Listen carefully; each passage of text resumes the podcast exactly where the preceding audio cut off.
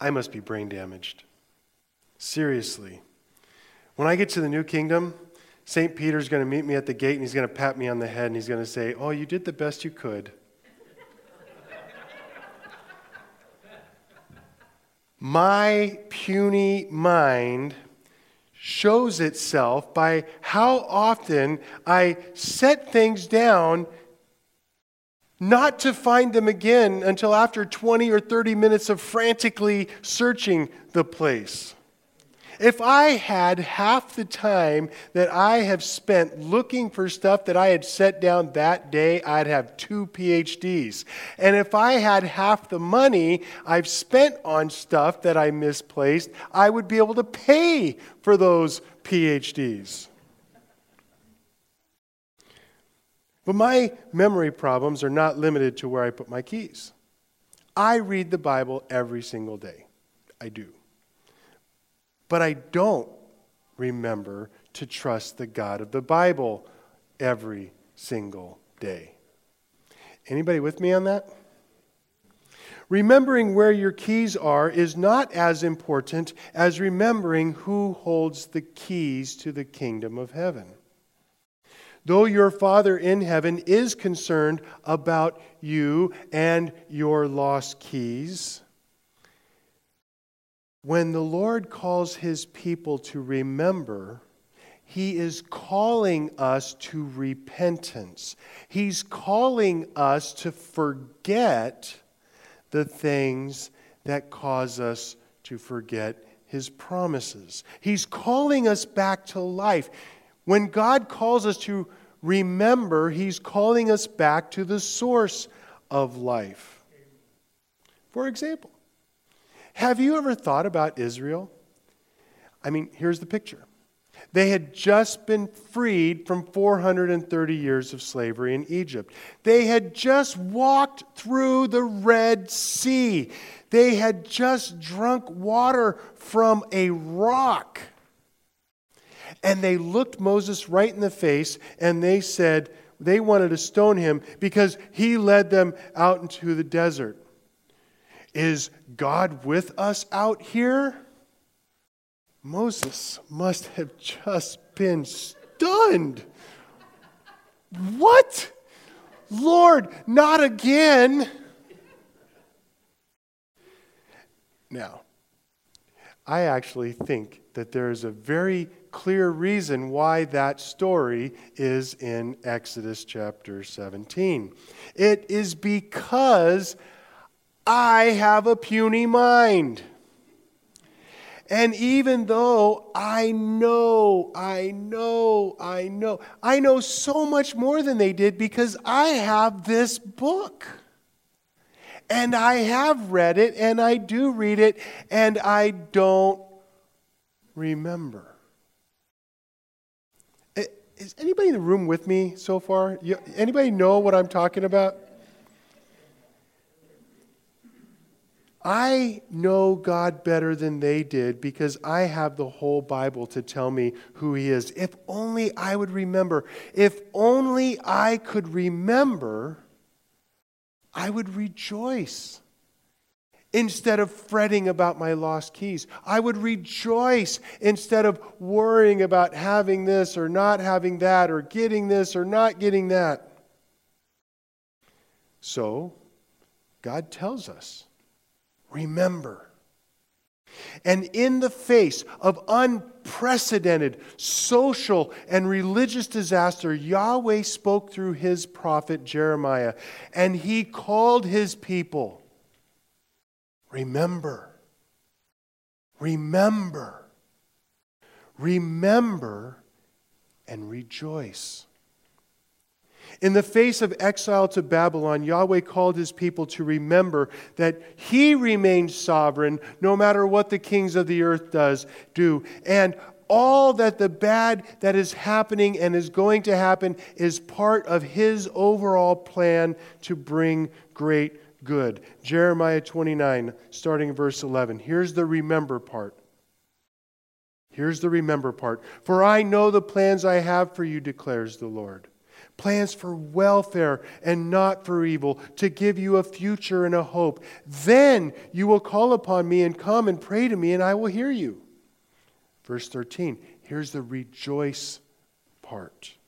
When you remember and you call upon me, here's the rejoice part. You will seek me and find me when you seek me with all your heart. I will be found by you, declares the Lord. He keeps saying that because he wants to them to remember that I'm the one saying this, declares the Lord. And I will restore your fortunes and gather you from all the nations and all the places where I have driven you, declares the Lord. And I will bring you back to the place from which I sent you into exile.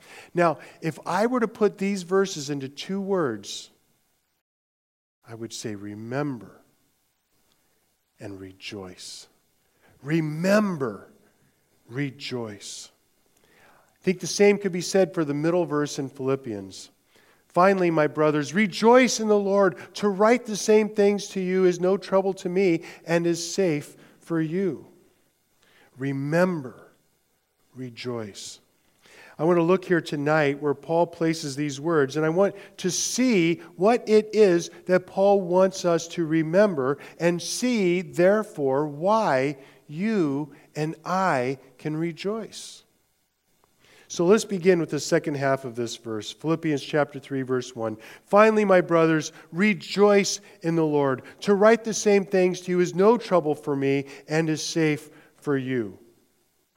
Now, the first obvious question that we come to is what same things does Paul remind the Philippians about? Now, I don't know, but let me give a couple answers. First of all, we can't be dogmatic on this one. In many times, Paul writes something and you have to kind of figure out what is he talking about. Many, many, many cases, he uses some grammatical clues that if you go back and you look at those clues, it'll tell you what he was talking about. That's not the case here. But on the other hand, and as we'll find out next time, Paul here points forward to what is coming next. He's going to talk about the good news. And specifically, as he's talking about the good news, he's going to be talking about what distinguishes those who put confidence in the flesh as opposed to those who glory in Christ. And we will see next time how remembering will cause God's people to rejoice. But the question remains what is it that Paul wants the Philippians to remember? And I'm making some hay out of the fact that this is the middle verse. This is dead center in Philippians. Yes, I know I told you I was going to be done with my Philippians series the week before Easter. well, I am a preacher after all, right? What is it that Paul wants us to remember? And I want to go back to the idea. If, if we put Philippians into a sentence, I would say that sentence is Jesus is Lord. Press on in following those who rejoice always. Now, I gave you a slightly different sentence several weeks ago, but this reflects what we're talking about tonight. And there is more to it. There are the five themes that we've been going through each time. But Philippians, if you get right down to it, is a quick action reminder. Paul hits the Philippians over and over, describing people who show us what it's like to trust Jesus throughout all of life's circumstances. Paul, in effect, is saying, remember their testimony, remember their life, and rejoice. We saw last time that Paul used Timothy and Epaphroditus as examples of men who lived trusting in the fact that Jesus is Lord. And then we saw weeks ago that Jesus himself is an example of one whom we are to follow. And in each chapter, all four chapters of Philippians, we see that Paul uses himself as an example. He even uses the Philippians in several cases as examples to follow, to press on in following those who, in every situation are able to rejoice because they know Jesus is Lord. Put it slightly differently Jesus is worth it, no matter what it is. Jesus is worth it. I'm not telling you anything you don't know. Life is frustrating. Our circumstances are never what we would wish.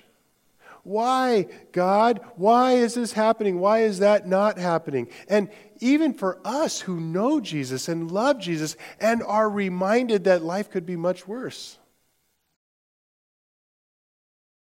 Even for us, we don't see the whole picture, and so we forget. And we cry out.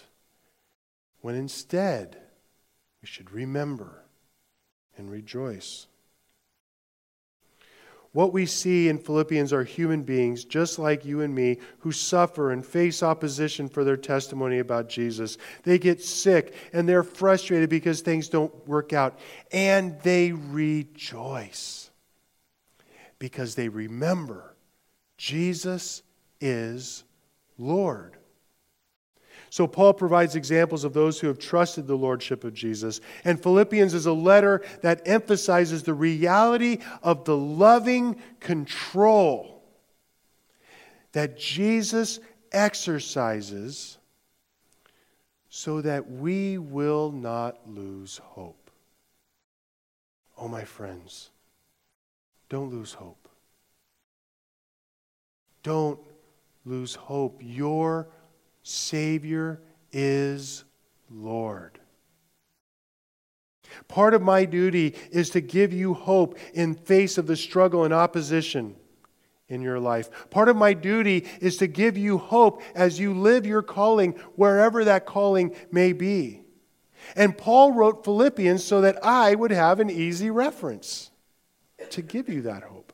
Paul wrote Philippians so that you would see what it looks like to follow Jesus. So go and do likewise. Trust in your Lord.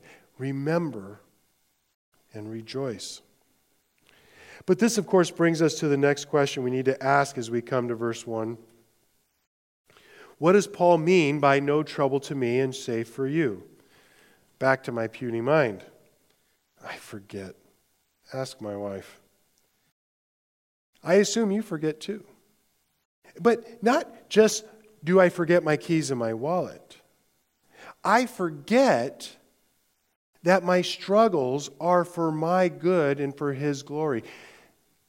I forget that when I lose my wallet and I lose my keys, it is so that I will remember Jesus is Lord even over lost wallets and keys. Paul reminds us that Jesus is Lord and he's got this, whatever this is. Jesus not only knows what is happening, but he is also Emmanuel. He is with you when it is happening. And you're going to be just fine.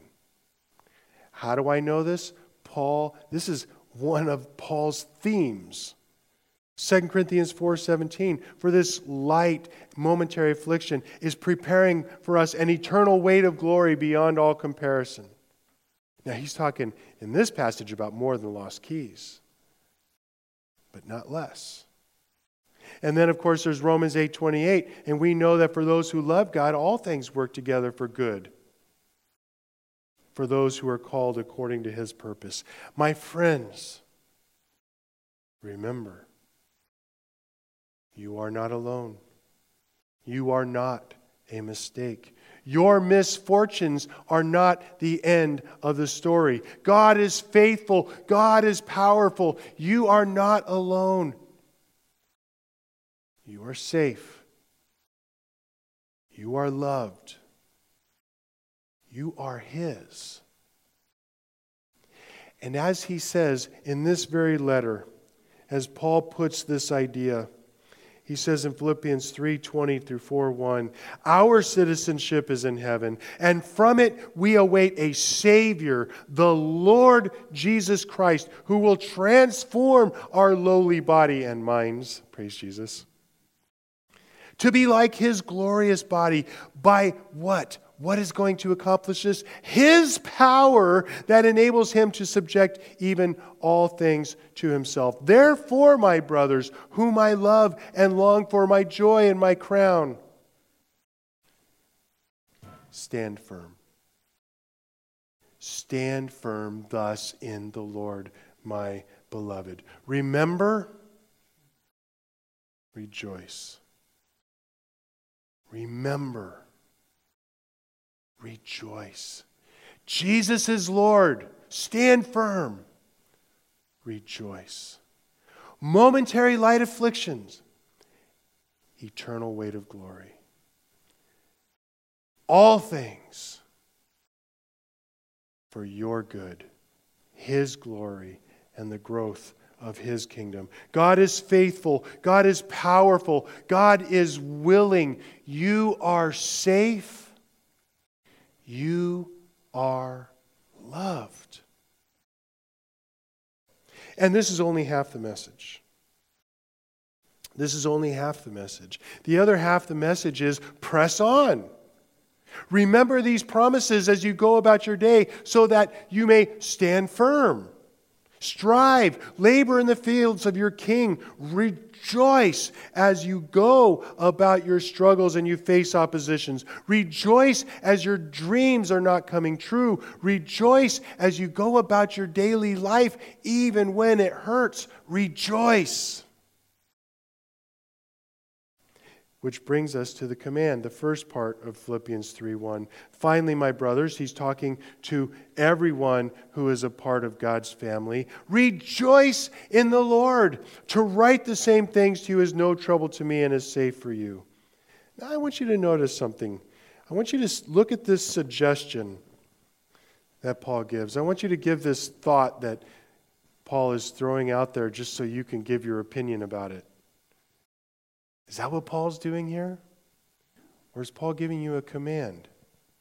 Rejoice. Paul loves this command. You find this command throughout his writings. I'm just going to give you a couple examples.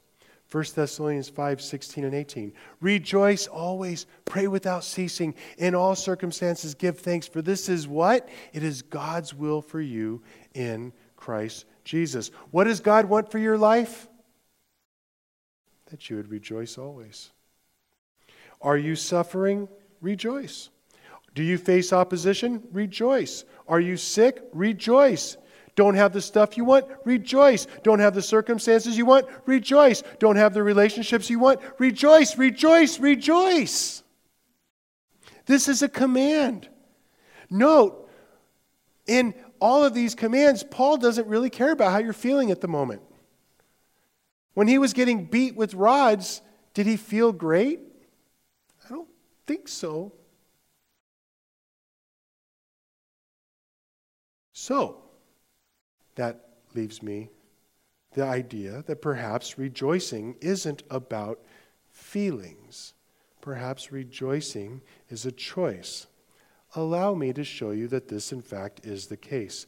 Let's go back to Philippians and let's see where else Paul gives us this command.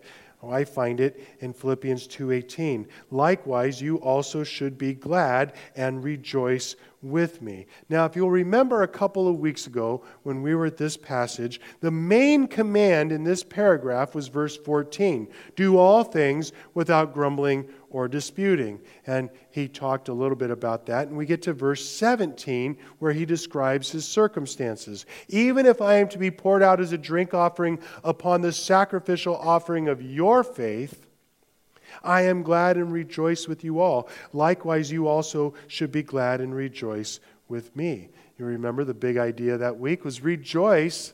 I rejoice, therefore you rejoice.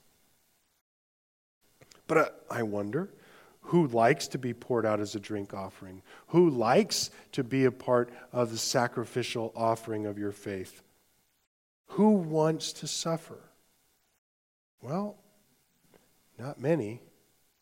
But evidently, Paul rejoiced even while he was suffering. Paul rejoiced while he was being poured out as a drink offering, and he wanted the Philippians to rejoice as well. And remember, the reason the circumstance that led to this letter was the fact that the Philippians were joining in Paul's suffering by giving up to him of their meager resources. Their suffering was a choice, and they rejoiced to do it. And Paul wants them to be sure that their choice, both to rejoice and to suffer, was the right one.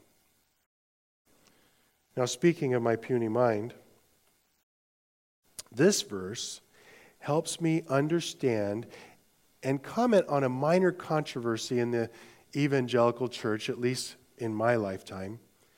It's been said, as long as I've been a Christian, that there's a difference between being happy and rejoicing. Anybody, that familiar? Does that strike a, a chord with anybody? Well, I'm going to go out on the limb and I'm going to agree with John Piper. I don't see an essential difference between being happy and rejoicing. We are commanded to rejoice, and the way we go about rejoicing is by being happy. Now, there is a reason for this controversy. There is a reason for this question. And that reason is there is a distinction that needs to be made. The distinction is not between being happy and rejoicing. The distinction is in what makes a believer happy or rejoice and what makes an unbeliever happy or rejoice. The, the distinction is not between being happy and joy. The distinction is in what makes a believer happy or rejoice and what makes an unbeliever. And we see this difference in Psalm chapter 4, verses 7 and 8. The psalmist there says, You have put more joy in my heart than they have when their grain and wine abound. In peace I will both lie down and sleep, for you alone, O Yahweh, make me dwell in safety. Now, the point that the psalmist is making in these verses is not that I have joy and you have happiness. The point he makes here is that the unbeliever can be happy and rejoice when he has a good crop. But I can sleep well because my safety, my happiness, and joy is not dependent upon a whole lot of vines or grain. I can sleep at night instead, knowing that God has got my back.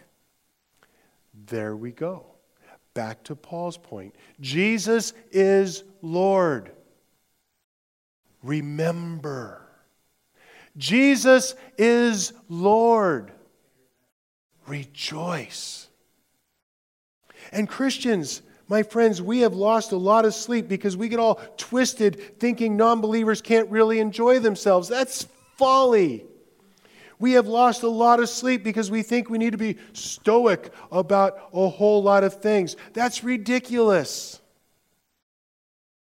I like laughing at my brother Chet. I see him up there sometimes singing without sandals. I rejoice in that. I love that. Why? Because number one, he's remembering Exodus chapter 3. But number two, I rejoice because he, like me, doesn't always want to wear footwear. Now, I, I do like my boots, I have to admit, but I like being barefoot as well. Rejoice. Have a good time. Kick off your sandals. Because you know that tough times won't last. Because you know, however tough times are now, they're going to get better. Why? Jesus is Lord. Remember. Jesus is Lord. Rejoice. That's not all. We see Paul give this command one more time in Philippians. It's in Philippians 4 4, where Paul says, Rejoice in the Lord always. Again, I will say, rejoice, just in case you missed it. But the context here is different. The context is slightly changed. Here, Paul is commanding two sisters in a church to stop fighting. Euodia and Syntyche, stop fighting and rejoice in each other. Had these two women been rejoicing in what God was doing, they wouldn't have been fighting. Had we been doing the same, our focus would be on what God is doing and we would be rejoicing. But I have a theory. I have a theory. I think it's not even that they were looking at each other, I think it's they were navel gazing. Because you get so focused on yourself, you get fo- so focused on on what you're doing that you forget to look up and see Jesus is Lord. Remember. Jesus is Lord. Rejoice. Rejoice. In each of these verses, rejoice is a command. That means it is something you must do. That means it is something you can by the grace of God, do. That means you must choose to do it. That means that circumstances do not dictate whether you rejoice or not. You rejoice because God works in you both to will and to work according to his good pleasure. Remember, rejoice. Back to my puny mind, or actually, I think in this case, my puny heart. The times when my heart gets bent out of shape are the times that my mind is engaged in things that don't really matter stuff. The times my heart gets bent out of shape are the times that my mind refuses to remember the Lord of circumstance loves me. The time my heart gets bent out of shape are the times that my mind refuses to be thankful for the relationships that I have. My heart values stuff, circumstances, or relationships that are far beyond my puny efforts to control. And I need to remember Jesus Christ is Lord. And I need to press on in following those who rejoice always. What I need more than stuff, circumstances, and relationships the way I want them is to remember. Remember, God is in control. Jesus is Lord. Remember, God is good. Jesus loves us. Remember, God loves your near ones too. That might be a revelation, by the way. God doesn't just love you, He loves those who live near you. Remember, God gave you as a gift to your near ones to show them what His love looks like. Remember, God knows and actively pursues what is ultimately good, not necessarily what feels good now. Remember that this life is not about me. This world is about God and His glory. My heart, my mind are so puny that they never cease needing to be reminded of this simple fact Jesus is Lord. Remember and rejoice. One last verse. Going back to Isaiah.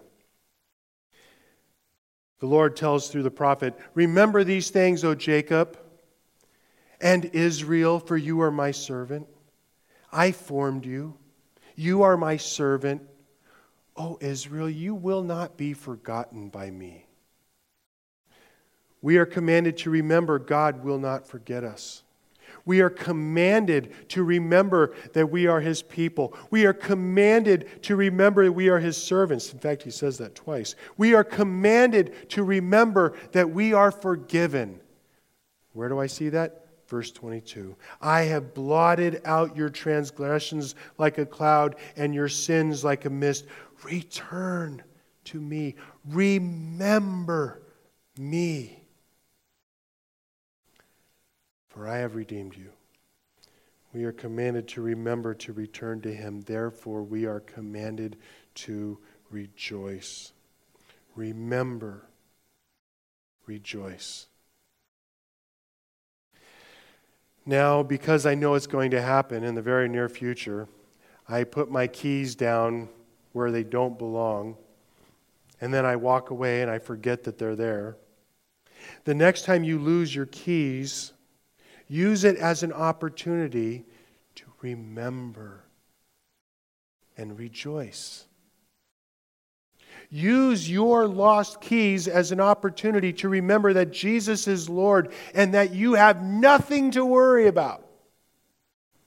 Use your lost keys to remember that God uses your daily struggles of life so that you will praise Him because He is Lord, and therefore you will rejoice. Lord Jesus, we come to you again because we need to remember.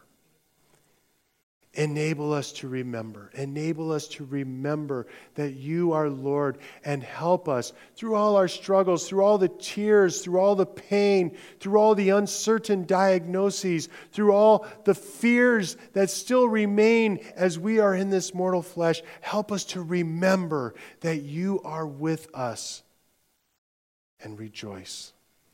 Bless us so that we will be a blessing. In Jesus' name, amen. Thank you all for coming.